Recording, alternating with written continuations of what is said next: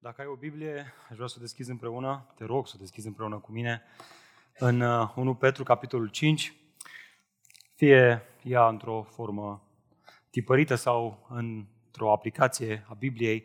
Astăzi vom fi în 1 Petru, capitolul 5, iar în timp ce ne îndreptăm acolo, aș vrea să vă atrag atenția înspre un citat pe care l-am citit uh, săptămâna asta, într-o carte scrisă de Ed Welch, care poartă fix uh, titlul acesta, Uh, foarte similar cu seria în care ne aflăm noi, și anume Purtându-ne de grijă unii altora, în care autorul îndrăznește să viseze, să-și imagineze comunitatea Bisericii lui Hristos într-un mod în care, a, să fiu sincer, mulți dintre noi nu prea mai avem curaj să ne imaginăm. Așa că facem un exercițiu de imaginație și ne ducem cu fratele nostru Welch în într-un cadru visător în care ne imaginăm aceste lucruri. Fiți atenți, citez. Ne provoacă, fratele. Ne zice așa. Să ne imaginăm, încercați să vă imaginați, puteți? Dar aveți grijă să nu cădeți în dreapta stânga. Să ne imaginăm biserica ca fiind un grup de oameni care au încredere unii în alții. Ha? Să am încredere în Gabi, în Robert, în, nu știu, Mihai, în Lică, să am încredere în voi. Okay? Avem încredere unii în alții. Amin? Ok, hai să vedem.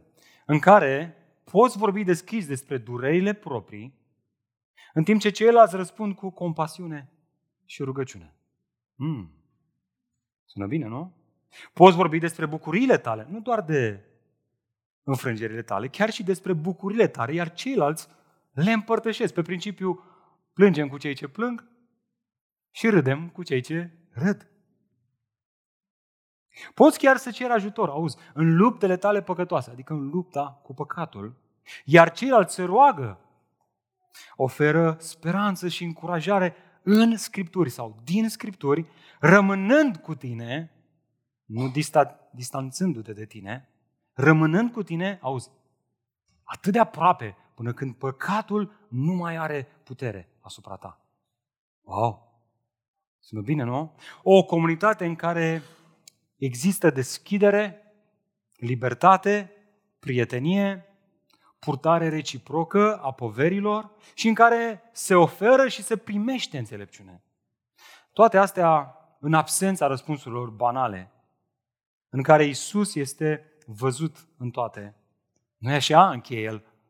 Vrem mai mult din asta. Bineînțeles că vrem mai mult din asta, dar acum când ne-am trezit din uh, vis și ne uităm în jur, Parcă nu e așa, avem prea puțin parte de asta. În familie, la școală, te duci și între colegi și hm, nu știu câtă încredere ai în ei. În societate, și trist este că prea adesea experimentăm asta în cadrul bisericii. Deși vrem mai mult din asta, sufletele noastre tânjesc după o astfel de comunitate. Realitatea tristă este că avem atât de puțin din asta. Prin urmare, haideți să îndrăznim să ne punem întrebarea de ce?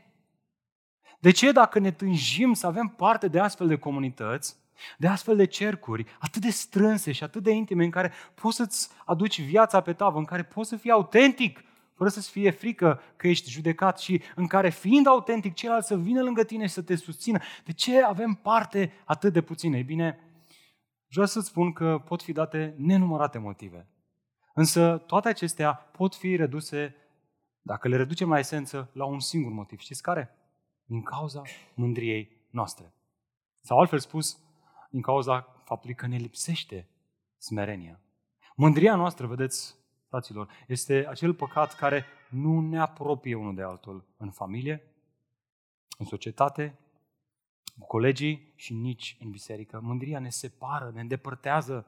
Poate că ne apropiem, dar în într-o atitudine destul de superficială.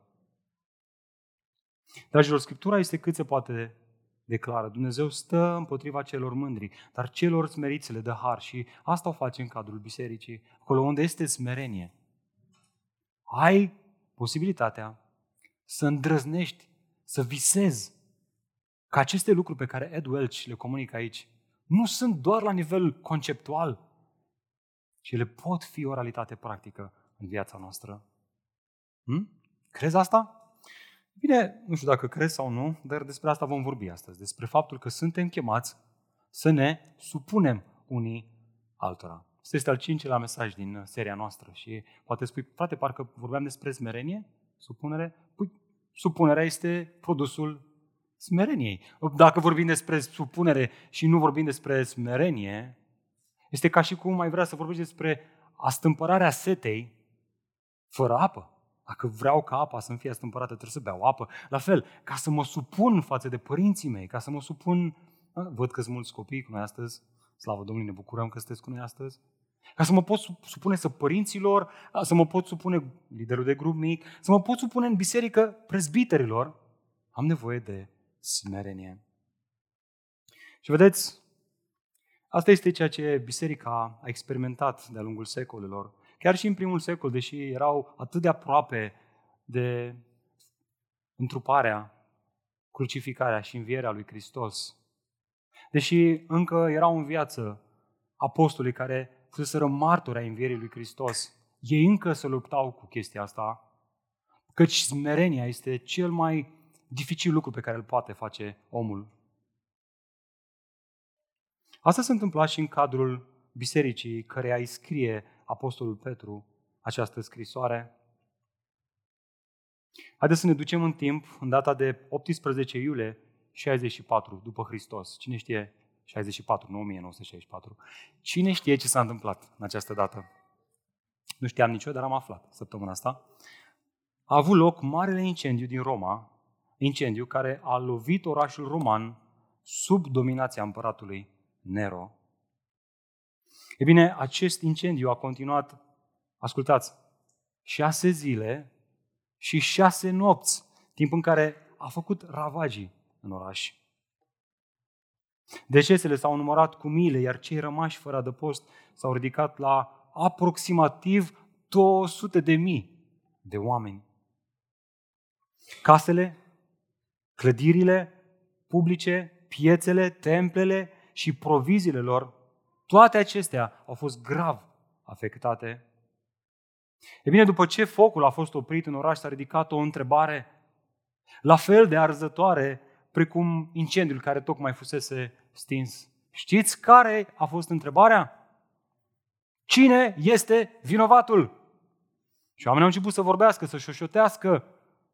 Și în oraș a început să se ridice un răspuns care se multiplica și care era tot mai vocal. Cineva a spus, bă, eu cred că împăratul este de vină. Uitați-vă, este însetat să-și construiască aceste edificii mari, imense, să se laude cu imperiul său și deranjat de căsuțele noastre mici cu acoperiș de paie, a pus foc să fie distruse, ca el să aibă loc să se extindă și să-și construiască el clădirile sale impunătoare. Așa că în oraș s-a ridicat o mânie împotriva împăratului, împăratului roman Nero. Și oamenii erau nervoși. Ce credeți că a făcut împăratul roman Nero? Bineînțeles că și-a dat seama că trebuie neapărat să găsească un țap ispășitor. Întrebare, pe cine credeți voi că a găsit? Creștinii, frații, a zis el, ăștia sunt vinovați, ei au pus foc. Din cauza lor suntem în nenorocirea asta. E bine, iată de ce vestea aceasta s-a răspândit în tot Imperiul Roman și astfel credincioșii și așa erau ei persecutați. Dar ca urmare a acestei vești, ca să își răzbune mânia, romanii căutau să prindă credincioșii, precum astăzi unii prind iepurii de pe câmp, să-i vâneze și să-i extermine, să-i omoare, să-i ucidă. Ăsta este contextul în care scrie Apostolul Petru această scrisoare. Credincioșii primului secol, dragilor, să știți, erau într-un context foarte dificil. Dacă noi credem că astăzi suntem într-un context dificil, oamenii aceștia erau într-un context cu atât mai dificil. Iată portretul credincioșilor primului secol în cuvintele Apostolului Petru. Până în capitolul 5, cel în care vom fi astăzi, el i-a descris pe aceștia cu aceste cuvinte. Erau întristați prin diferite încercări, aveau parte de testarea credinței lor, erau chiar surprinși de, ascultați, nu la întâmplare folosește expresia asta, încercarea de foc. din mijlocul lor, aveau parte din plin de suferințele lui Hristos, erau insultați din cauza numelui lui Hristos, sufereau că erau creștini. Și ba chiar mai mult, erau ispitiți să le fie rușine că sunt creștini, să se dezică de calea creștină, ca astfel să scape de persecuție. Ca un copil care atunci când simte că mânia tatălui se ridică, că a fost neascultător, se gândește pe cine să dea vina. Păi ia să văd, dacă ai mai mulți frați, ai pe cine să dai. Dacă ai, ești doar unul, e, acolo e nasol. E bine să fii mai mulți frați la părinți. Întrebare, oare ce avea să-i păstreze pe acești credincioși plini de credință, pe acești frați, în fața acestor atacuri, acestor încercări, acestor persecuții, în fața acestor testări ale credinței lor? E bine, răspunsul lui Petru vine în pasajul pe care îl vom studia astăzi. Iată cuvintele sale, iată ce ajuta credincioșii primului secol în fața încercărilor și, auzi, iată aceleași lucruri care ne ajută și pe noi astăzi în fața încercărilor. Știți care? Îmbrăcați-vă toți cu smerenie unii față de alții. Pentru că Dumnezeu se așează împotriva celor mândri, dar auzi, celor smeriți. El le dă har. Dragilor, ceea ce a protejat Biserica lui Hristos atunci, în mijlocul încercărilor, în fața testării credinței, de care și eu și cu tine avem parte, în fața suferințelor, insultelor și rușinii din cauza numelui lui Hristos, este exact același lucru care ne va proteja și pe noi astăzi. Știți ce anume? Unul dintre cele mai contraintuitive lucruri pe care omul, eu și cu tine, suntem în stare să le facem și anume să fim smeriți. Noi nu ne naștem în lumea aceasta cu fața înspre alții, fiind smeriți și căutând să-i slujim, ci ne naștem cu fața înspre noi. Am învățat asta duminica trecută. Slujirea, ea nu se poate întâmpla decât dacă Duhul lui Dumnezeu ne dă harul să murim față de noi înșine, să fim eliberați de sine și să îi putem sluji în libertatea Duhului pe frații noștri. Smerenia este un lucru atât de frumos și parcă atât de rar, floare rară. Nu ești pe stradă, faci pași în societate și auzi afișe cu fiți smeriți. Smeriți-vă unii față de alții, căci așa vă dă Dumnezeu har. Nu, nu, nu, ești în societate și tot ceea ce îți comunică societatea este umflăte. Fii arogant, fii ferm pe tine, fii, fii bărbat, fii femeie, fii independent, descurcă-te, demonstrează că poți. Toate astea în condițiile în care vocea lui Hristos răsună de 2000 de ani, că este ferice de cei care sunt săraci în Duh, adică smeriți. De ce? Pentru că doar a lor este împărăția cerurilor. Dragul meu, nu știu ce voci răsună în urechea ta, dar ascultă în dimineața aceasta. Ascultă nu cuvintele mele, ci cuvintele lui Hristos. Este ferice de cel smerit. Există glorie, există har în smerire. Iar vestea bună este că această smerire, vom vedea, nu vine de la noi, nu este ceva ce putem produce noi, ci este ceva ce Hristos face în noi. Să dacă ții notițe, notează-ți ideea asta centrală. Iată Iată care este ideea centrală acestui mesaj. Dragul meu, supunerea în zmerenie unii față de alții este harul prin care Dumnezeu ne poartă de grijă în mijlocul provocărilor din această lume. Bine, despre asta vom vorbi, despre faptul că smerenia ne apropie unii față de alții, ne ține aproape unii de alții și ne ajută să facem față în uh, focurile lumii care ne înconjoară, să nu facem vreo greșeală, dragilor. Trăim astăzi într-o lume care este tot mai seculară, tot mai păgână. A trăi într-un mod radical pentru Hristos, a lua crucea și a-L urma pe Hristos este astăzi tot mai dificil. Nu vom fi în stare să facem față fără comunitatea credinței. Și nu vom vrea să facem parte din comunitatea credinței dacă nu ne vom supune. Și nu ne vom supune dacă nu vom învăța ce este smerenia, dacă nu vom arăta smerenie unii față de alții. M-am gândit în ultimele două săptămâni, zic, bă, mi-am pus întrebarea asta, cine este suficient de smerit să predice despre smerenie? Și răspunsul a fost, eu sigur nu. Eu sigur nu. Mi-a tot venit în minte o întâmplare de astă vară și vreau să o împărtășesc cu voi, în care într-o seară am stat mai mult la discuții cu soția. Știți voi acele discuții care se lungesc până la două, trei noaptea? A? Voi nu le aveți, nu? Am presat o perioadă puțin cam tare într-o chestiune și s-a închis în ea și am insistat mai tare. Am zis, nu vorbești cu mine? Te facă să vorbești. Și la final, pe la trei noaptea, zice, hai să ne culcăm, că oricum, orice ar fi, orice zice eu, tu vrei să ai mereu dreptate. Așa m-am culcat la trei noaptea. Cred că a fost prima dată când m-am culcat în felul ăsta, fără să... Mă rog, ne-am rugat la final, dar pe ea n-a convins o rugăciunea mea. Și a doua zi m-am gândit, zic, băi, nu cred că sunt chiar așa rău.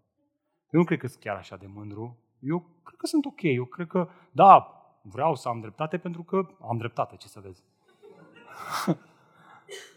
N-au trecut două zile că am ieșit, am zis să o scot pe Clara la Starbucks, la fetița noastră, am ieșit să povestim și nu știu ce încercam eu să o conving pe ea și mi ce tati, dar de ce mereu vrei tu să ai dreptate? Ascultă-mă și pe mine. Și am zis, bă, cred că s-a vorbit cu maică sa. da. Și vă spun că de atunci am meditez foarte tare la, la lucrul acesta și îmi dau seama că eu, Adi Ruznac, nu am mare lucru să vă zic. Aș putea să vă învăț cum să fiți mândri. Dar dacă este unul, slavă Domnului, care ne poate învăța ce înseamnă să fii smerit între noi, acela este Domnul Iisus Hristos, căci El nu doar că avea o virtute numită smerenia, El era smerit. Era atributul Lui, era, El a smerit în inimă. Luați jugul meu, că jugul meu este ușor, căci eu sunt smerit cu inima. E bine, Apostolul Petru s-a întâlnit cu acest Isus și el scrie, avându-l pe Hristos în mintea lui și în urechea lui. El vorbește despre smerenie pentru că l-a văzut pe Hristos smerit.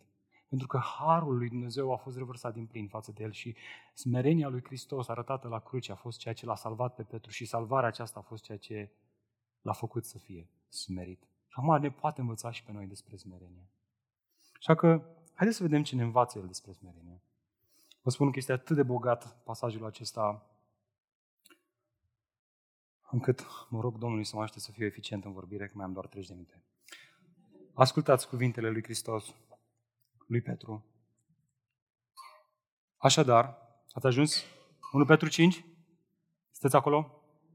Așadar, altfel spus, ținând cont de suferința care este între voi și nevoia asta de a strânge rândurile, ca să faceți față suferinței, încercărilor, persecuției, testării credinței, așadar, îi îndemn pe bătrânii din mijlocul vostru, eu însumi un bătrân, martor al suferințelor lui Hristos și părtaș al slavei care urmează să fie descoperită, păstoriți turma lui Dumnezeu care este printre voi, purtându-i de grijă, nu din obligație, ci de bună voie, după voia lui Dumnezeu, fără a fi lacom de câștig murdar, ci dornici de slujire, ca unii care domniți peste cei ce v-au căzut la sorți, ci fiind exemple pentru turmă.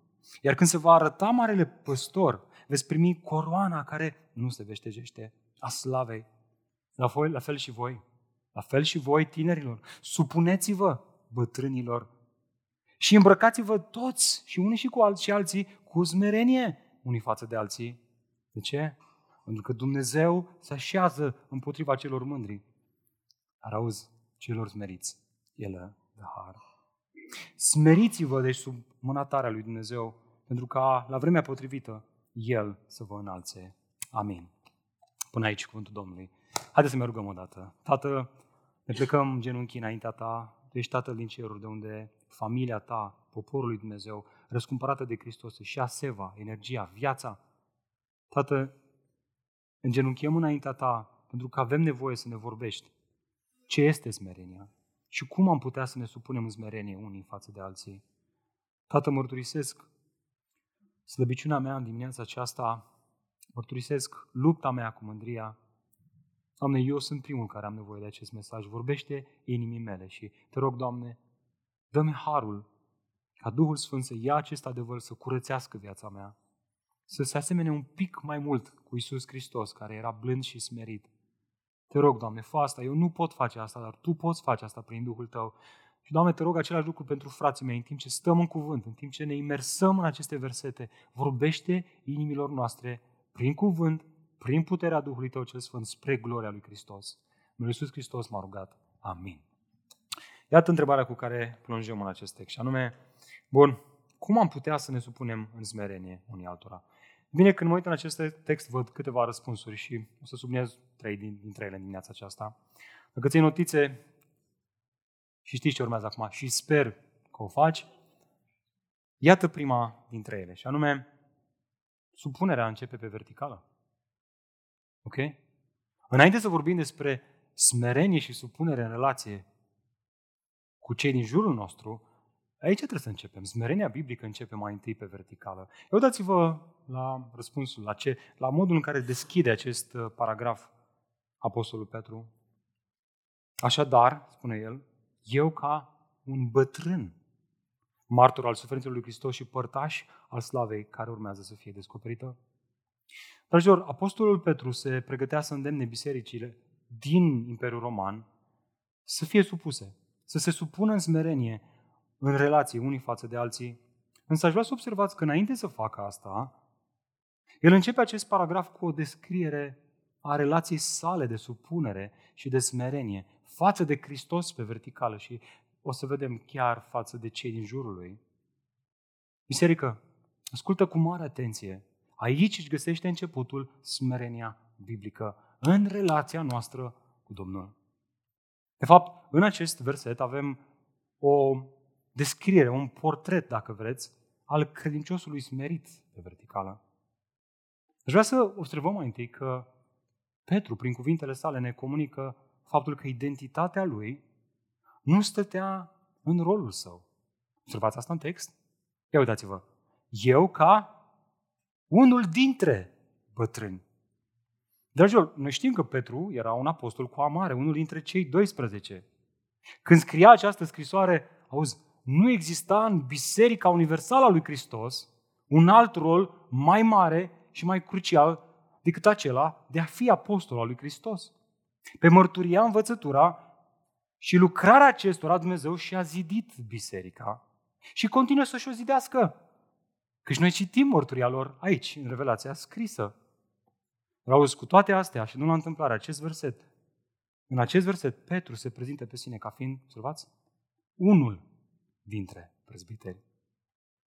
Și ascultați, dragilor, asta nu era o falsă smerenie și nici o negare sau o reprimare a rolului său de apostol, căci în introducerea cărții el spune, eu, Petru, apostol al lui Isus Hristos.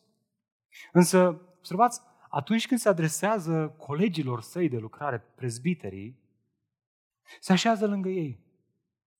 Se coboară lângă ei, fără să intimideze, spunând, băieți, eu sunt unul dintre voi. Eu sunt chemat la ceea ce face și voi. Și eu, și voi, împreună, noi toți căutăm să mergem pe urmele marelui păstor al turmei. Eu fiind unul dintre bătrâni, la fel ca și voi. De ce? Deoarece identitatea sa nu venea din rolul său, ci din faptul că era și el o oaie a marelui păstor, la fel ca toți ceilalți prezbiteri. Ba mai mult, aș vrea să observăm că identitatea lui această identitate smerită este produsă prin zdrobire, a fost produsă prin zdrobire. Uitați-vă cum continuă. El spune, martor al suferințelor lui Hristos. Auzi, expresia aceasta avea o însemnătate deosebită pentru Petru. Avem voie să ratăm asta. Știți de ce? Doar doar ce atunci când privea la suferințele lui Hristos în curtea Sinedriului, acolo unde Hristos era judecat și acuzat pe nedrept, ce a făcut Apostolul Petru? S-a lepădat de Hristos, s-a dezis de Hristos. Mai vă duceți aminte? Când acea femeie l-a observat pe Petru în mulțime și a zis, acesta era cu Isus din Nazaret, l-am văzut cu ochii mei. Ce a răspuns Petru? Ce a spus el? Nu-l cunosc pe acest om. Nu știu cine e. Observați? Afirmația martor al suferințelor lui Hristos Era pentru Petru mai mult decât o amintire dureroasă cu Isus care a suferit mult, ceea ce era adevărat. Era și o descriere a propriei sale zdrobiri. El, care altădată striga, Iisuse, hm, cu tine voi merge până la moarte, în închisoare și chiar până la moarte, dacă e nevoie. Acum nici nu mai știa cine este Isus. El știa, dar nu vrea să recunoască cine este Isus. De ce? Ca să stea departe de prigoană, să stea departe de suferință, ca să nu sufere, să nu împărtășească suferințele lui Hristos. Și cu toate asta, el zice părtaș al suferințelor lui Hristos. Observați? A fost o vreme în viața lui în care el a fugit de asta. N-a vrut să fie părtaș al suferințelor lui Hristos. N-a vrut, a fost martor al suferinței lui Hristos, da? Vedeți, pentru el această afirmație era mai mult decât o amintire dureroasă. Era o descriere a propriei sale zdrobiri. Bineînțeles că această amintire îl smerea pe Petru, însă vreau să mai vedem ceva aici. Poate cel mai important, identitatea sa nu venea din lumea aceasta. Să vreau cum continuă Petru. El spune, părtaș al unei slave care urmează să fie descoperită. Slava viitoare despre care vorbește Petru aici este o referire la faptul că Isus Hristos se va întoarce a doua oară, dar El fusese părtaș la gloria lui Hristos în momentul în care Hristos a experimentat acea schimbare la față, vă aduceți aminte? Dar în mod special atunci când a fost înviat din morți, l-a văzut pe Hristos înviat din morți, a, l-a, l-a, a pus mâinile pe el, l-a văzut în fața ochii, a stat, a mâncat cu el, a fost părtaș, a văzut slava învierii lui Hristos, a văzut că moartea nu a putut să-l țină, a văzut dovada că El este Fiul lui Dumnezeu, pentru că Duhul lui Dumnezeu l-a înviat din morți. Observați, El nu se oprește la asta, ci El zice, aștept o slavă și o glorie care urmează să fie descoperită. El se vede între aceste două adventuri, prima venire a lui Hristos și a doua venire a lui Hristos și el zice, dacă este ceva glorios care mă așteaptă în ziua de mâine, atunci acel lucru, cel mai bun lucru este revenirea lui Hristos în glorie. Asta aștept. El nu aștepta ceva din lumea aceasta, el știa că este doar trecător în lumea aceasta, că el este doar călător în lumea aceasta, că cetățenia lui nu mai aparține aici, ci este sus, în ceruri. Și ascultați, el scrie aceste cuvinte știind cu ce fel de moarte avea să moară. I-a spus-o Iisus.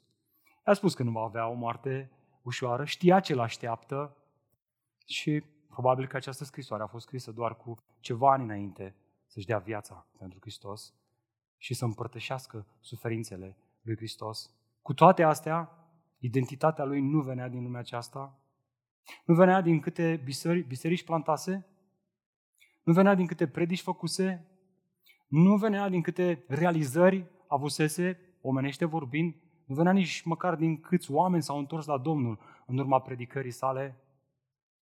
Nu venea nici măcar din faptul că urma să-și dea viața pentru Hristos, ci ea venea din gloria și slava care a fost revărsată de Tatăl prin Fiul Său în lumea aceasta, prin întruparea, moartea și învierea sa. Cât de diferit este Petru de noi, nu așa? Portofoliul lui, identitatea lui, cine era el, nu venea din ce i s-a întâmplat în lumea aceasta, ce a făcut în lumea aceasta, ci venea din Domnul Isus Hristos, care și-a dat viața pentru cei ai săi. Vedeți, deși Petru s-a lepădat de Hristos, avea totuși această certitudine că va fi părtaș al slavei lui Hristos. Dar cum este posibil? El s-a lepădat de Hristos și și amintea de asta. Și cu toate astea, este sigur că la doua revenirea lui Hristos va fi părtaș al gloriei revenirii lui Hristos. De unde e certitudinea lui? Ați întrebat? Dragilor, asta este vestea bună. Că slava lui Hristos acoperă păcatele noastre, a acoperit păcatele lui Petru. Vă mai amintiți ce i-a spus, i-a spus Iisus lui Petru? Petre, eu m-am rugat fierbinte pentru credința ta, să nu ți se piardă credința. Certitudinea noastră că într-o zi vom lua parte la slava revenirii lui Hristos. Vine din faptul că El, Iisus Hristos, este mielul lui Dumnezeu care a venit să săvârșească și să ispășească în locul nostru păcatele noastre, în locul nostru păcatele noastre și El acum se roagă la dreapta Tatălui ca un mare preot blând și milos pentru mine și pentru tine. Să ai certitudinea asta este pe de-o parte cel mai glorios lucru pe care îl poți experimenta în viața aceasta. Iar pe de altă parte este lucru care te smerește cel mai tare, nu așa? Petru se uită la gândul revenirii lui Hristos și el zice, sunt cu mâinile goale. Nu pot să contribui cu nimic la această mântuire și la această glorie care va fi revărsată de Hristos la revenirea sa. Mântuirea sa, mântuirea lui Hristos mi-a fost dată în dar. Eu nu pot să adaug nimic. Prin urmare, asta mă smerește. Identitatea mea nu vine din ce am făcut, ci din ce a făcut Hristos, din faptul că este deja făcut. A dus această jertfă odată pentru totdeauna. Dragilor, vedeți? Ascultați-mă cu mare atenție. Hristos s-a smerit, căci El era blând și smerit cu inima și a venit să ne salveze. Iar această smerenie a lui Iisus este ceea ce ne-a dus în dar mântuirea. E bine, teza Noului Testament este că cel care are parte de mântuirea asta, cel care primește această mântuire, este smerit. O mai spun încă o dată. O mai spun încă o dată. Ascultați. M-a cercetat Domnul foarte tare gândul acesta, prin gândul acesta. Faptul că Isus este smerit, l-a făcut să se golească de natura sa, el era egal cu Dumnezeu, el era Dumnezeu, s-a smerit, a venit în lumea noastră, s-a întrupat, s-a identificat cu noi ca să ne salveze. Cei salvați de Hristos sunt astfel, sunt ștanțați astfel cu smerenia sa. Smerenia sa, mântuirea noastră. Mântuirea noastră primită în dar este smerenia noastră. Asta este ecuația smereniei în Noul Testament. Și o pot dovedi în Filipeni 2, unde autorul spune să nu faceți nimic din ambiție egoistă și nici din slavă deșartă, ci în smerenie, este cuvântul cheie, să îi socotiți pe alții cum?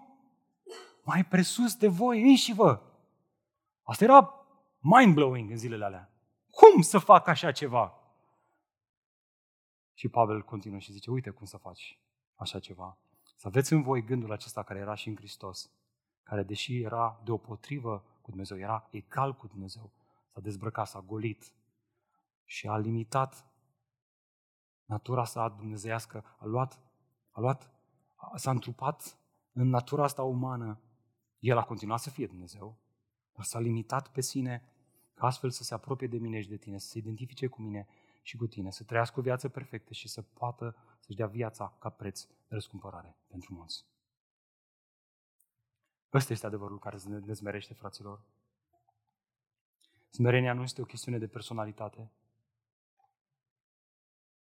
Nu este o chestiune de eu sunt mai introvert așa și sunt mai zmerit. Sunt introverți de o mie de ori mai mândri decât extroverții. Că ei stau acolo într-un colț să uite și ce, uite păpădiți ăștia toți. Mă bag eu în seamă cu ei. Da? Poți să fii introvert și foarte mândru. Nu stă într-o personalitate, fraților, ci stă într-o identitate. Identitatea de copii al lui Dumnezeu. Natura lui Hristos este inscripționată în noi. Dragostea, iertarea, iubirea. Și astăzi învățăm smerenia. Am tot gândit cum să ilustrez acest adevăr. M-am tot gândit, m-am tot gândit, m-am tot gândit și mi-am dat seama că este atât de profund încât doar Domnul Isus Hristos o poate face. Și a făcut-o. El ne-a dat acea pildă, vă mai amintiți, cu fariseul și vameșul care au venit la templu să se roage?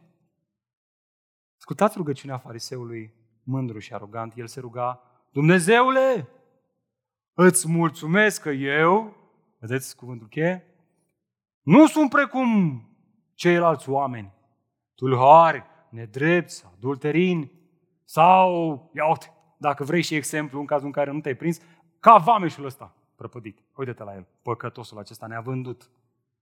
Ne... Pe de altă parte, vameșul smerit îl pune în contrast acolo. Iisus se ruga, Dumnezeule, îndură-te de mine, păcătosul. Vreau să vă întreb, care dintre cei doi a plecat acasă neprihănit, îndreptățit, drept? Cine? Vameșul sau fariseul care avea fapte? Ascultați cuvintele lui Iisus, ne răspunde el. Eu vă spun că mai degrabă acesta, vameșul păcătos, s-a coborât acasă îndreptățit decât celălalt. Iată de ce, căci oricine se înalță pe sine va fi smerit, iar cel ce se smerește va fi înălțat. Doamne, ai milă de noi. Ai milă de noi. Ajută-ne să fim precum acest vameș, care se vedea pe sine în lumina gloriei lui Hristos, păcătos și dependent de mila lui Dumnezeu. Ai milă de noi. Atât de smerit a fost de propriul său păcat, încât acest om, fiind la rugăciune, adunat la templu, căutând fața lui Dumnezeu, ascultă, stătea la distanță și nu îndrăznea nici măcar să-și ridice ochii spre cer, ci se bătea în piept zicând, Dumnezeule, Dumnezeule, îndură-te de mine, păcătosul. Și asta, e, și asta este frumusețea Evangheliei, fraților. Asta este vestea bună, că Dumnezeu nu disprețuiește un duh smerit și zdrobit. Nu există loc prea adânc în care să te afunzi tu, în care Harul lui Dumnezeu, apa Harul lui Dumnezeu, să nu poate umple. Asta face Dumnezeu. Când te vezi pe tine în numele lui Hristos, nevrednic, atunci ești în poziția în care te afli datorită Harului Dumnezeu care te face să te vezi astfel. Deja acolo Harul lucrează.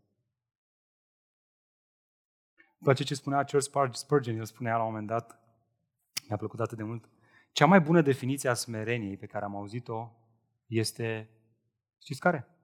Să ne privim corect pe noi înșine. Și aici e problema, fraților, că ne privim pe noi înșine în lumina Mă compar cu Nicu, mă compar cu Dani, mă compar cu Petrică. Și pe măsură ce continui zic, ha mă, că nu sunt chiar așa rău ca ăștia, mă. Uite, eu, spre deosebire de ei, vedeți, standardul sfințeniei lui Dumnezeu devine bunătatea noastră umană. Când de fapt Biblia spune altceva, că standardul dreptății lui Dumnezeu este Dumnezeu însuși. Dumnezeu însuși care ni s-a prezentat, ni s-a arătat prin Domnul Isus Hristos. Dar de ce Pavel Roman poate să zică că noi toți am păcătuit și suntem lipsiți de slava lui Dumnezeu? Câtă vreme standardul sunt oamenii din jurul nostru, nu vom avea motiv să ne batem cu pumnul în piept și să spunem, o, păcătosul de mine. Însă atunci când, prin Harul lui Dumnezeu, prin cunoașterea Evangheliei, citim Scriptura, Dumnezeu ne arată slava lui Hristos, în lumina ei, ne vom vedea pe noi înșine dependenți și disperați după Harul lui Hristos. Harul lui Hristos. Vedeți, biserică, supunerea în smerenie nu este o simplă virtute drăguță de avut, așa cum spuneam mai devreme, nici o chestiune de personalitate. Nu este, smerenia nu este ceva pentru unii credincioși, în timp ce pentru alții nu este. Nu e biserica, aici rândul smeriților și aici, hai să nu zicem mândri, dar rândul celor care nu prea sunt smeriți. Nu, nu, nu. Cei care sunt ai lui Hristos, care pășesc pe urmele lui Hristos, care este smerenie, care au cunoscut cât de păcătoși sunt și au avut parte de această mântuire în dar. Asta în sine, Evanghelia aceasta, vestea asta bună, este ceea ce îi face smeriți și asta se vede și în relațiile cu cei din jurul nostru. O spun încă o dată, dragilor, smerenia lui Hristos ne-a adus mântuirea, iar această mântuire primită în dar este smerenia noastră. Doar atunci când înțelegem asta, când Duhul lui Dumnezeu ne face să înțelegem asta, putem să discutăm despre supunere orizontală. Acum putem vorbi de supunere pe orizontală. Și știu că sunteți atât de zmeriți că abia așteptați să vorbiți, să vorbim despre asta, nu-i așa? A, frate, zi Hristos m-a smerit și acum sunt gata să mă supun. Amin? Ok, Duhul Domnului să lucreze. De fapt, cu asta continuă Petru. Cum să ne supunem în smerenie unii altora, supune-te, supune-te mai întâi pe verticală și apoi, sau abia mai apoi, putem să vorbim despre supunere pe orizontală. Uitați-vă cum continuă autorul. Așadar, eu ca un bătrân, îi îndemn pe bătrânii din mijlocul vostru, păstoriți turma lui Dumnezeu care este printre voi. Ai spune că subiectul se schimbă, dar vom vedea că subiectul nu se schimbă. Rămâneți conectați. Dragilor, termenul acesta grecesc pe care îl folosește Petru aici este, de fapt, grecescul presbiteros și, după cum sună, e cuvântul pe care îl avem și noi în limba română, presbiter, sau prezbiter, de fapt, la plural, care are de-a face cu un oficiu recunoscut în Noul Testament, în cadrul Bisericii lui Hristos. Ascultă, nu este atât de mult vorba de un bătrân, cineva înaintat în vârstă, așa cum traducerile noastre pe care le ținem în mână, NTR, chiar și VDC și altele o fac, ci este vorba despre cineva care este chemat de Duhul lui Dumnezeu să împlinească o slujbă în cadrul bisericii locale. De unde știu asta? Din versetul 2. Deoarece aceștia sunt chemați să, observați ce scrie acolo? Voi, prezbiterii, eu unul dintre prezbiteri, sunteți chemați să, mai aveți Biblie în față? Da? Voi verificați acolo. Să nu cumva să greșesc eu. Eu pot să greșesc. Scriptura nu greșește. Scrie acolo ce scrie? Să păstoriți turma lui Dumnezeu. E bine, Petru se adresează aici păstorilor unor biserici locale. Observați asta în text. Pentru el, prezbiterii erau păstori și păstorii erau episcopi. Termeni interschimbabili în Noul Testament. Acum nu știu din ce context ai venit, dar noi avem așa în biserici. Prezbiteri aici, păstori aici și episcopii aia sunt în afara bisericii, sunt la centru acolo, păi, episcopi de comunitate. Aia au vreo 10 biserici așa în stăpânire. Nu! În Noul Testament, toți acești termeni sunt interschimbabili. Sunt unul și același termen. Ei au ceva în comun. Sigur, fiecare cuvânt în sine aduce pe masa discuției o nuanță proprie, dar ceea ce au în comun este că oamenii aceștia, frații aceștia, bărbații aceștia, sunt chemați să păstorească turma lui Dumnezeu. E bine, Petru se adresează aici păstorilor unor biserici locale. Oare de ce? Oare de ce? Care, care e lucrul pe care vrea să-l comunice? Știți care? Faptul că în cadrul bisericilor primului veac, la fel ca și în cazul bisericii secolului 21, adesea, poate prea adesea, se sau escaladează unii frați în poziția de prezbiter, păstor, episcop, cu toate că ei nu sunt păstori ai turmei. Ei sunt lupi feroce. Ei nu vor să păstorească turma, ci ei vor să o înghită, să o sugă de energie, de viață, prin alte învățături. E bine, ca să avertizeze Biserica lui Hristos, ca biserica să știe pe cine să urmeze și pe cine să nu urmeze în contextul lor de prigoană și suferință și încercări, Apostolul Petru ne descrie aici caracterul celor față de care să ne supunem.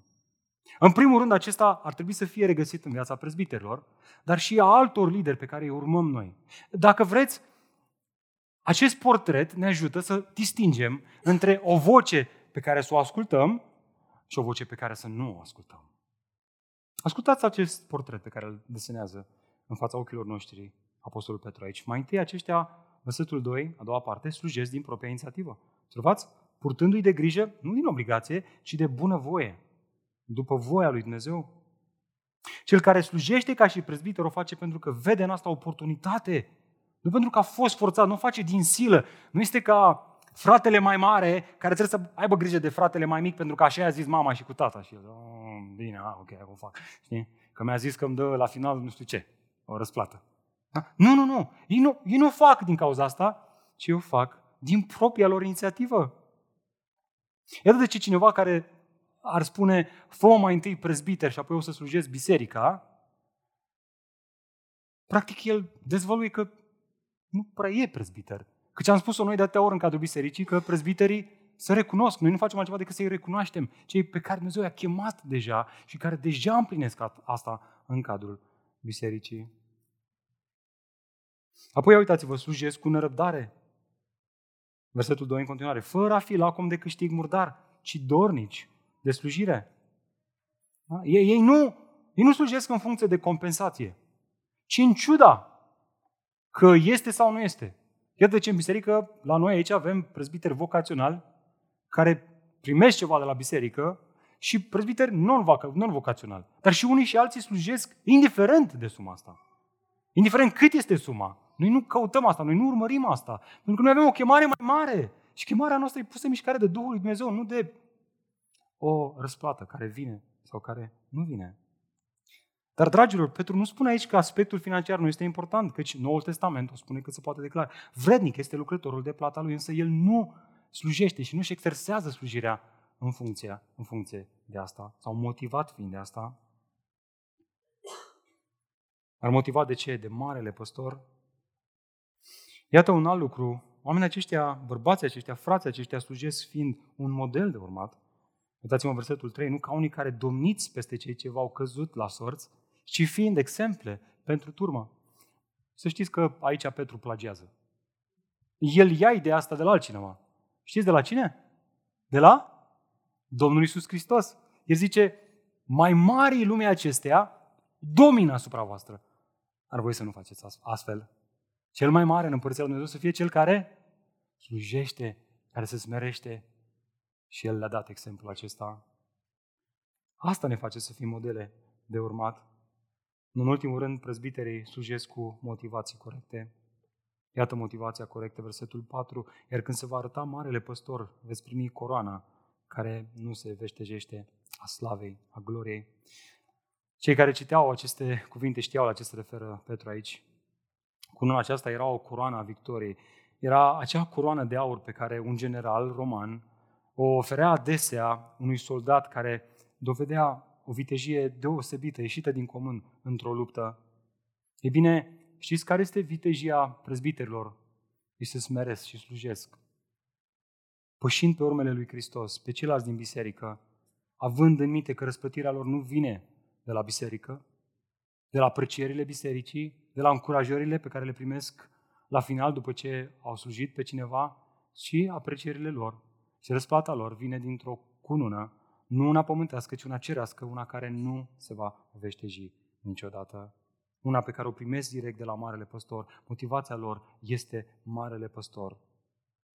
Întrebare, de ce oare vrea Petru ca prezbiterii să-și împlinească bine treaba? De ce această paranteză în discuția noastră despre smerenie? Bine, răspunsul vine în următorul verset. Ia uitați în versetul 5. Că ce a spus toate astea, se îndreaptă înspre ceilalți din biserică și spune, la fel și voi, tinerilor, ce scrie acolo? Opa! Fiți supuși celor bătrâni, adică pastorilor, adică prezbiterilor. Ups, e greu, ha? Observați cu pragmatismul său caracteristic, Petru împarte biserica în două, prezbiteri și tineri. Prezbiterii sunt exemple de zmerenie și supunere în modul în care ei se supun lui Isus Hristos și modul în care ei îl urmează pe Isus Hristos. Iar tinerii, adică ceilalți din biserică, restul bisericii, sunt exemple de supunere și smerenie în modul în care pășesc pe urmele prezbiterilor, care, care pășesc pe urmele lui Hristos. Este important să avem discernământ, zice Petru aici. E important să știm, să ne alegem vocile pe care le ascultăm în viața noastră. Care sunt vocile pe care le ascultăm? Vocile care predică ceea ce a predicat Hristos.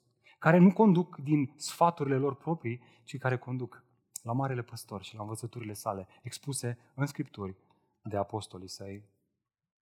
A spus-o și autorul cărții evrei atât de clar. Vă mai amintiți ce spunea el? Ascultați de conducătorii voștri și supuneți-vă lor. De ce? Iată de ce. Că cei au grijă de sufletele voastre și vor fi răspunzători de ele. De ce? De ce? Pentru că astfel ei să facă asta cu bucurie și nu gemând lucruri care nu vor fi de niciun folos. M-am tot gândit săptămâna asta cum să ilustrez acest adevăr. Că avem nevoie să ne supunem unii altora și că supunerea pe orizontală începe cu supunerea față de prezbiterii care sunt chemați să dea învățătură, învățătura Scripturii, învățătura sănătoasă. Și mi-a venit în minte un exemplu. Aș vrea să vă întreb câți dintre voi uh, mergeți în uh, drumeții pe munte. Hai să vedem. Da? Cam puțin, bă, frate. Eu ridic mâna, dar nu merg. Ca și idee, vă dau, ex- vă, Vă dau exemplu cum să ridicați mâna. Ok, când mergi pe munte într-o drumeție, pe măsură ce circuitul sau traseul este mai dificil, este mai abrupt, cărarea este mai strâmtă, ce faci? Dacă ești într-un grup, te uiți și vezi, ia mă, care e mai experimentat aici? Și te ții de la Sky, știi? La modul, frate, cum, ia zic, cum, apăs aici, mă duc aici. De ce? Pentru că știi că omul ăla te va proteja. Are mai multă experiență. De fapt, interesant este că dacă privești, um, dacă privești un astfel de, de grup care se duc pe munte, cei mai experimentați, ama aia care zmeriți, nu toți, știți ce vor face? Vor fi prea adesea găsiți în urmă cu cei mai slabi. Ei ar putea să fie, ei puteau să fie deja sus în vârf.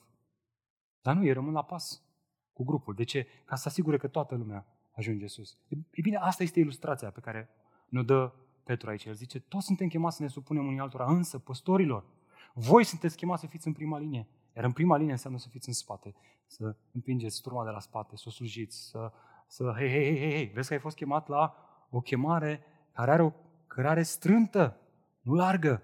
Vezi că, vezi că pășești strâmb, vezi că poți să alunești, vezi că poți să-ți rugă tu. Ai grijă. Și o fac asta cu blândețe, arătându-ne cuvântul lui Dumnezeu. Dragilor, asta este metoda prin care Dumnezeu ne protejează de treimea întunecată. Știai că există și o treime întunecată? Este o sfântă treime, există și o treime întunecată. Știi asta? Ne protejează de satana și slujitorii săi, care are mulți îngeri și care nu are nicio rezervă să ne atace. Ne protejează de lumea aceasta, cu poftele ei și învățăturile sale și prea adesea ne protejează de noi înșine și de acele lucruri care trebuie să fie schimbate. Metoda, supunerea în smerenie față de cei mai maturi spirituali. Aceștia vor fi aceia care ne vor spune, hei, umblă la pas cu Duhul Sfânt. În tine este cineva mai mare decât stăpânitorul veacului acestuia. Supune-te, mergi la pas. Cum să merg la pas cu Duhul Sfânt? Păi Duhul Sfânt este Duhul adevărului. Știu că merg la pas cu Duhul Sfânt dacă stau în Scripturi. Și mă imersez acolo și învăț din Scripturi și caut să merg în adevărul Scripturii. Totuși, deoarece au fost atâtea abuzuri spirituale în biserici, trebuie să spunem și asta, pasajul acesta ne învață pe toți să-i recunoaștem, sau cum să-i recunoaștem pe cei față de care suntem chemați să ne supunem și implicit cei față de care nu suntem chemați să ne supunem și adevărul este că, dragilor, nu e așa, dacă stai în social media, nu poți să nu observi că sunt atâția păstori care s-au compromis, s-au băgat în tot felul de combinații, de șmecherii și atâtea biserici suferă din cauza asta. Chemarea nu este să ne mândrim că noi avem prezbiteri mai ok decât alții. Chemarea nu este să credem că noi vom reuși, vom face ceva diferit. Chemarea este să ne rugăm. Asta spune autorul cărții. Rugați-vă. Rugați-vă pentru oamenii ăștia care dau socoteală pentru sufletele voastre. Și vă spun, când, când citesc versetul ăla, îmi tremură picioarele. Și vă spun, noi ca și prezbiteri, vă chemăm să vă supuneți față de noi, căci asta ne spune Scriptura și nu avem nicio rezervă să facem asta, dar o facem mai întâi, fiind gata să ne supunem noi unii față de alții, în cadrul echipei de prezbiteri. Nu vă spun câte sâmbete dimineață, aici în camera asta mică, le-am avut plângând înaintea Domnului cu textul în față, pentru că Duhul Dumnezeu ne-a convins că sunt lucruri de care trebuie să ne pocăim. Și noi suntem o oaie la fel ca și voi. Noi nu suntem diferiți de voi. Dar avem un rol special pe care Dumnezeu ni l-a dat. Și ne tremură picioarele gândindu-ne la ce suntem chemați. Că într-o zi vom da socoteală pentru... Doamne, milă de noi. Rugați-vă pentru noi, fraților. Rugați-vă să ne păstreze Domnul integri. Rugați-vă să ne păstreze Domnul smeriți. Să ne smerească mai tare. Să ne facă să fim într-adevăr acei frați care pășim pe urmele lui Hristos. Nu suntem perfecți. Vrem să creștem în asemănare cu Hristos și vă chemăm și pe voi la același lucru. Domnul să ne ajute la asta. Frate, dar de ce să ne smerim? Iată al treia lucru. Supune-te că smerenia aduce înălțare. Asta e. Asta e teza scrierii pe care o studiem noi astăzi. Supune-te, dragul meu, că ce asta aduce înălțare. Dați-mă versetul 5. Și toți îmbrăcați-vă cu smerenie. Adică, deja vorbește și despre prezbiteri aici. Okay? Și ei trebuie să îmbrace cu smerenie. De fapt, ei trebuie să îmbrace primii cu smerenie. Și voi și toți îmbrăcați-vă cu smerenie unii față de alții pentru că, pentru că Dumnezeu stă împotriva celor mândri. celor smeriți le dă har. Sunt două idei aici care neapărat trebuie să le sesizăm. Mai întâi, aș vrea să observați verbul îmbrăcați-vă. Era folosit în acele vremuri, mai ales atunci când un sclav își punea un șorț peste haine, pentru că urma să facă o activitate care presupunea multă mizerie, mult jeg. Am ați fost la țară, nu? Ați fost? Ei, când mergi la țară, ai grajdul. Și când duci în grajd, nu te duci așa în costum și cravată, nu? Nu te dai cu aqua di Gio și după aia te duci la grajd. Nu, te îți îmbraci halatul pe tine, că știi că urmează să te murdărești. Okay? Asta e ideea. Ideea pe care o surprinde autorul aici este dacă vreți să vă slujiți unii pe alții, să vă protejați unii pe alții de lumea aceasta, de întunericul din spatele lumii acestea, satana și îngerii săi, dacă vreți să vă confruntați, să vă iubiți, să vă iertați, să vă slujiți unii altora, ei bine, dragul meu, îmbracă-te cu haina smereniei, că o să te murdărești. O să te împroaște ceilalți cu mizeria lor. Îmbracă-te cu haina smereniei. Atunci când alții vor, vor, vor arunca asupra ta mândria lor, neascultarea lor, răzvrătirea lor, cuvintele lor grele, un singur lucru te va putea ține aproape de ei și anume haina smereniei. Îmbracă-te cu haina smereniei. Asta este ceea ce spune autorul aici. Este prima idee. Și a doua, extraordinară, dar ceea ce spune autorul aici este că Dumnezeu stă împotriva celor mândri.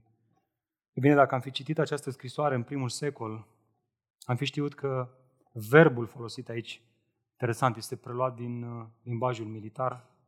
Ceea ce spune Petru aici este foarte sugestiv. Dacă ești mândru, Dumnezeu își așează trupele sale împotriva ta, împotriva celor mândri ca să se războiască cu tine. Și, dragul meu, nu uita ce spune autorul cărții evrei. Grozav lucru este să cazi în mâna lui Dumnezeu. Înfricoșător lucru este să cazi în mâinile Dumnezeului, Dumnezeului cel, cel viu. Adevărul este că astăzi trăim vremuri în care omul nu mai dă socoteală lui Dumnezeu, ci a ajuns Dumnezeu să dea socoteală omului. Așa și își imaginează omul. Umanismul care a reușit să lovească mințile noastre prin media, prin cărțile pe care citim, prin colegii, prin și așa mai departe, a reușit să aducă omul în centru, până acolo încât adesea avem impresia că lumea și Dumnezeu gravitează în jurul omului. Nu omul și lumea în jurul lui Dumnezeu, El fiind Creatorul, El fiind epicentrul a tot ceea ce vedem noi. Consecința? Ne este greu, dacă nu chiar imposibil, să credem că supunerea sau zmerenia aduce înălțare. Și m-am gândit în primul rând la copiii noștri, copiii noștri care merg în școli și când ajung în clasă și se uită la toți cei, toți colegii de acolo, noi i-am crescut, smerește-te, fii smerit. Dumnezeu înalță pe cel smerit și el intră în clasă și vede că ăla înălțat e ăla cu gura mai mare. Ăla care e mai bazat pe el, care are haine mai originale, care are un tată mai bogat, care, nu? Și el în toate astea aude, aude pe mama și tată, smerește-te. Și el aude, Bă, stai puțin, că lumea îmi spune altceva. Dacă vreau să fiu înălțat, trebuie să mă mândresc, trebuie să mă umflu, să mă bat cu greu, fraților. Toate astea, chiar în ciuda acestei realități pe care nu doar copiii noștri, dar noi toți o experimentăm, concluzia acestor versete este un imperativ foarte frumos, însoțit de o promisiune uriașă. Ia uitați-vă, versetul 6. Smeriți-vă, asta este imperativul, Smeriți-vă, faceți asta de sub mâna tare lui Dumnezeu. De ce? Iată promisiunea, pentru că la timpul potrivit El vă va înălța. Dragii, să nu uităm contextul în care sunt făcute aceste afirmații. Petru scrie unei biserici care se afla în suferință. Testarea credinței lor se întâmpla și dacă ești în dimineața aceasta aici, eu nu vreau să ratez asta, și simți că testarea credinței tale se întâmplă la greu, fie în familie, fie știi mai bine. Aș vrea să observi care este chemarea pe care Dumnezeu ți-o dă. Atunci când testarea credinței se întâmplă, chemarea ta nu este să te, să te încordezi mai tare, ci chemarea ta este să te smerești și să te supui sub mâna tare a lui Dumnezeu. Dacă noi credem că astăzi avem parte de încercări, dragilor, nu uitați, ei aveau parte cu atât mai mult. Și cu toate astea, soluția și pentru ei și pentru noi este aceeași, să recunoaștem suveranitatea lui Dumnezeu. Asta e esența. să recunoaștem că Dumnezeu este suveran și să ne supunem sub mâna sa suverană. Nimic nu-i scapă. Nimic nu se întâmplă la voia întâmplării. Să credem asta cu toată ființa noastră și să ne credem în El, să ne așezăm cu smerenie sub mâna ta, sub mâna sa tare. De ce? Pentru că la timpul potrivit, sublinează, la timpul potrivit, adică când hotărăște El, nu când hotărăsc eu și cu tine, El să ne înalțe. Vedeți voi, dragilor, una dintre dovezile lipsei de supunere și de smerenie este văzută tocmai în nerăbdarea noastră, în nerăbdarea noastră, în nerăbdarea noastră față de ce face Dumnezeu în viața noastră. Nu față de ce permite Dumnezeu. Oh, mi-a scăpat. Ah, hai cu o strâng înapoi. Bine că mi-ai spus că m-ai certat. Nu. El, tot ce face în viața noastră este bun și de săvârșit. Și el rămâne bun și înțelept. Amin? Știți câtă eliberare, câtă pace aduce credința asta atunci când Duhul Sfânt lucrează în inima noastră prin cuvânt? Să ne credem că Dumnezeu este suveran și că a ne așeza sub mâna tare lui Dumnezeu este pacea noastră, este smerenia noastră, este înălțarea noastră. De ce facem noi? În loc să îmbrățișăm suferința, încercarea, testarea credinței, ca venind de la Dumnezeu, în loc să așteptăm prin credință timpul potrivit, timpul, asta e timpul potrivit, ne mândrim și facem tot ce putem să schimbăm circunstanțele. În loc să ne rugăm, Doamne, cum de mi s-a... În loc să ne rugăm, Doamne, ce vrei să mă înveți în toate astea? Noi ne rugăm, Doamne, cum de mi s-a întâmplat tocmai mie asta? Ce arată asta? Mândria noastră. Adică, Doamne, nu te uiți puțin? Adică, serios, eu sunt chiar ok. Trebuia să dai necazul ăsta în altă parte. Nu. Credinciosul care se așează sub mâna ta, Dumnezeu se roagă, Doamne, ce vrei să mă înveți Tu prin asta? Și, dragilor, să știți că atunci când spun toate astea, nu le spun într-un mod abstract. Sunt lucruri pe care nu știu de ce. Poate că știu de ce, nu știu. Cred că știu de ce. Dumnezeu le face în viața mea în perioada asta. Ne arată mândria. O zdrobește. Mi amintesc că știți că Eliza a avut o cădere și a fost internată în spital câteva zile. Vă spun sincer că inițial am zis, bă frate, trebuie neapărat să, să descoper ce s-a întâmplat. Care e cauza, nu? Care e motivul? Am zis la doctor acolo, vorbeam cu ei, să-mi zică, domne, care e cauza?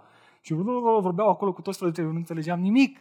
Am stat acasă, dă pe internet, caută, caută, caută. De ce? Vreau să știu eu care e cauza, să adresez cauza, să rezolv problema și să-mi văd de treaba mai departe. Când Dumnezeu zicea, nu, stai așa că mai întâi trebuie să trebuie să șlefuiesc, trebuie să zdrobesc. Și s-a întors din spital Eliza și tot întreba, dar ce s-a întâmplat, cum ai căzut, cum ai căzut? Și și asta, săraca, nu știu, nu știu, nu, nu știu, că tot asta mă... Și o agitam și pe ea mai tare. Până într-un moment în care parcă am auzit o voce audibilă din partea Dumnezeu. Băi, Adi, ce faci? Ce faci? Ce încerci să faci? Eu vreau să lucrezi, să te zdrobești, să te smerești sub mâna mea tare, să accepti situația asta în viața ta, pentru că eu am îngăduit-o, eu am lucrat-o, eu am adus-o în calea ta, pentru că vreau să lucrez mai multă credință în mine și tu ce faci? Vă spun sincer că în momentul ăla i-am zis și Eliza, zic, băi, iartă-mă. Iartă-mă că tot îți spun întrebarea asta. Da, în continuare mergem la medici, nu suntem, căutăm, dar avem o pace și ne încredem în Dumnezeu care nu poate fi explicată în termeni umani, decât în felul ăsta. Când Dumnezeu ne dă harul să ne încredem în, în suveranitatea lui Dumnezeu și să ne așezăm sub mâna ta, mâna sa tare. Acum eu nu știu care este situația prin care treci, dar ascultă-mă. Aruncă asupra lui Hristos îngrijorarea ta și așează-te sub mâna tare a lui Dumnezeu. Și ai răbdare. Ai răbdare. Roagă-te pentru răbdare, ai răbdare, a timpul potrivit Dumnezeu îți va da înălțare și har.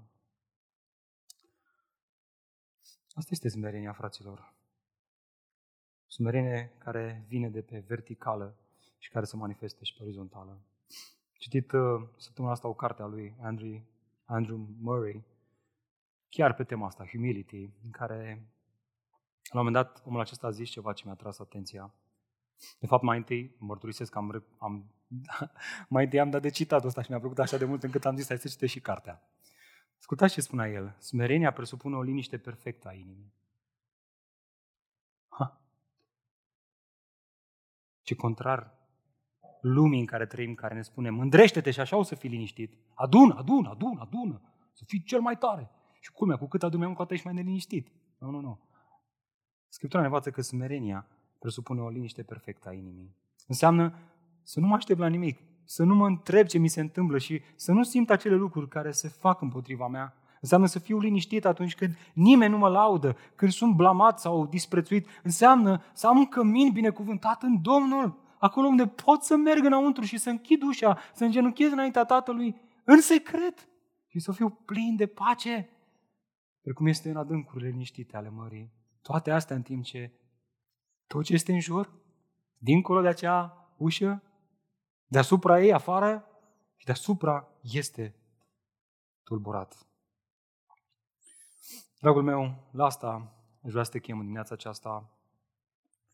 Nu o să te poți supune altora dacă nu te supui mai întâi lui Hristos. Degeaba venim noi prezbitere și spunem, băi, uite ce spune Scriptura, tu nu asculți de Scriptură. Tu să zici, cine ești, bă, tu să-mi vorbești mie? Pentru că nu-ți dai seama că, de fapt, autoritatea în care noi pășim ca prezbiteri nu este a noastră, ci este cuvântul lui Dumnezeu revelat în Scripturi. Să atunci când te supui mai întâi mâna, sub mâna ta lui Dumnezeu, atunci vei auzi pe cei din jurul tău, îi vei apropia, îi vei lăsa în viața ta să-ți vorbească. Și acum aș vrea să ne ridicăm și aș vrea să închidem în dimineața aceasta acest serviciu de închinare cu o rugăciune pe care o încep eu și aș vrea să o continuați voi. Rugăciunea sună cam așa, Tată, vreau să mă supun în smerene sub mâna ta tare în ce privește? Nu știu, care este acel lucru sub care trebuie să te supui. Însă, vreau să facem rugăciunea asta individual, acolo unde ești, fiecare. Ce te neliniștește? Ce sfură pacea? Ce cauți să controlezi prin puterile tale în dimineața aceasta? Aleargă la Hristos și spune, Doamne, vreau să mă așez sub mâna ta tare, să mă smeresc sub mâna ta tare. În ce, privi, în ce privește în privința și în timp ce ne pregătim să mai cântăm un cântec în care vom continua să ne rugăm peste sufletele noastre și vom cere mila lui Dumnezeu în mijlocul slăbiciunilor noastre, de acolo vine ajutorul nostru. De acolo vine ajutorul nostru. Haideți să facem asta, haideți să nu ratăm ocazia să facem asta. Roagă-te, Tată, vreau să mă supun în smerenie sub mâna ta tare, în privința completează tu. Haideți să plecăm capetele în rugăciune și hai să ne gândim la asta și să facem această rugăciune.